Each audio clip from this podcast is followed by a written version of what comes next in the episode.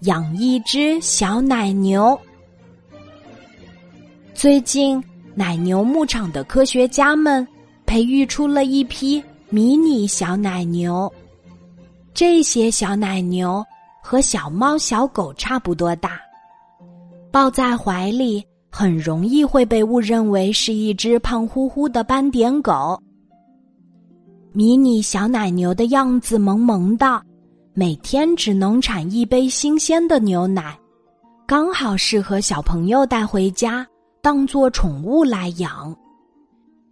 云朵幼儿园的诺诺最近就收到了舅舅寄来的一只迷你小奶牛。妈妈，小奶牛什么时候产奶呀？诺诺抱着小奶牛，激动的睡不着，不停的问妈妈各种问题。这个妈妈也不太清楚，要不咱们一起来看看说明书吧。装迷你小奶牛的箱子里有两张说明书，一张写着密密麻麻的字，这是给大人看的；另一张画满了可爱的漫画，这是给小朋友看的。哦，原来小奶牛和我一样喜欢泡澡和吃水果，只要喂给小奶牛冰淇淋。它就会产出冰镇牛奶，非常新鲜好喝。那天晚上，诺诺和妈妈一起认真的学习怎样照顾这只小奶牛。妈妈，我可以抱着小奶牛睡觉吗？诺诺真舍不得放下怀里的小奶牛。不行哦，说明书上说，小奶牛每天晚上。要在院子里或者阳台上好好休息，第二天一早才能产出新鲜又好喝的牛奶。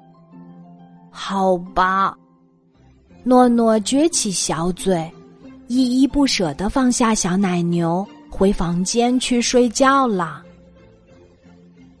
半夜，诺诺忽然被一阵奇怪的歌声给惊醒了。穿着睡衣的诺诺掀开被子，从小床上跳下来。他踩着拖鞋，哒哒哒的跑出房间。果然，那奇怪的歌声是从阳台上传来的。真的是小奶牛在唱歌吗？诺诺悄悄的靠近小奶牛，却看到了他的眼角正挂着泪珠。小奶牛，你怎么啦？我想家了，睡不着。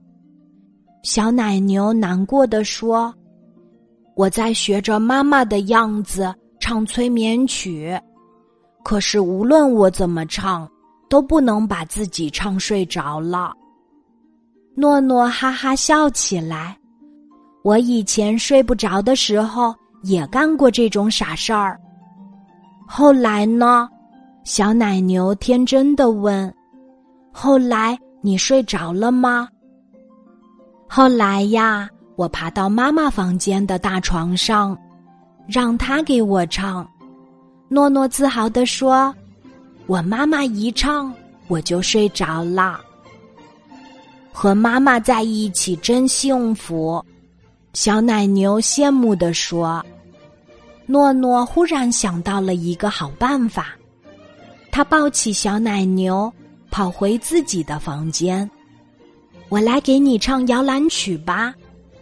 诺诺学着妈妈的样子，把小奶牛放进被窝里，然后哼哼呀呀的唱起来。诺诺的声音软软糯糯的，像蜜糖一样甜。